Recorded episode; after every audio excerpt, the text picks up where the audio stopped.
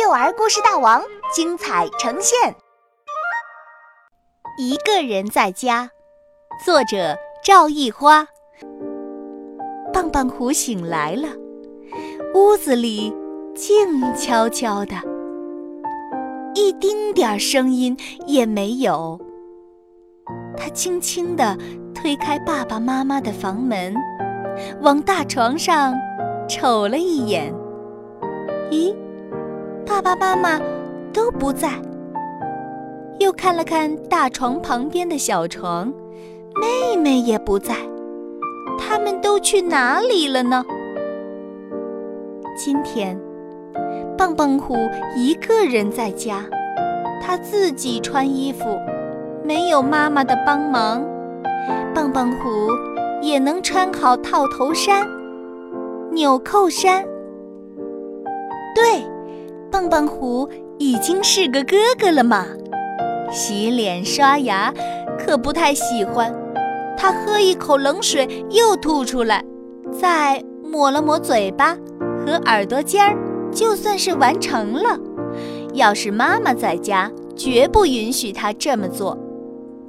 太好了，今天就我一个人。早饭也不用吃鸡蛋牛奶了，妈妈没收的巧克力、糖果就放在柜子顶上，棒棒虎踩着椅子，踮起脚尖就能拿到了，想吃多少就吃多少。看电视吧，动画片一集又一集，想看多久就看多久。玩具不用和妹妹轮流玩了。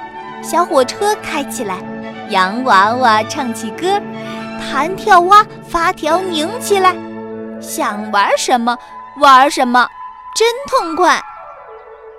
棒棒虎觉得饿了，他来到厨房，可是厨房里的东西都是生的，爸爸妈妈又不在家，棒棒虎打算自己做。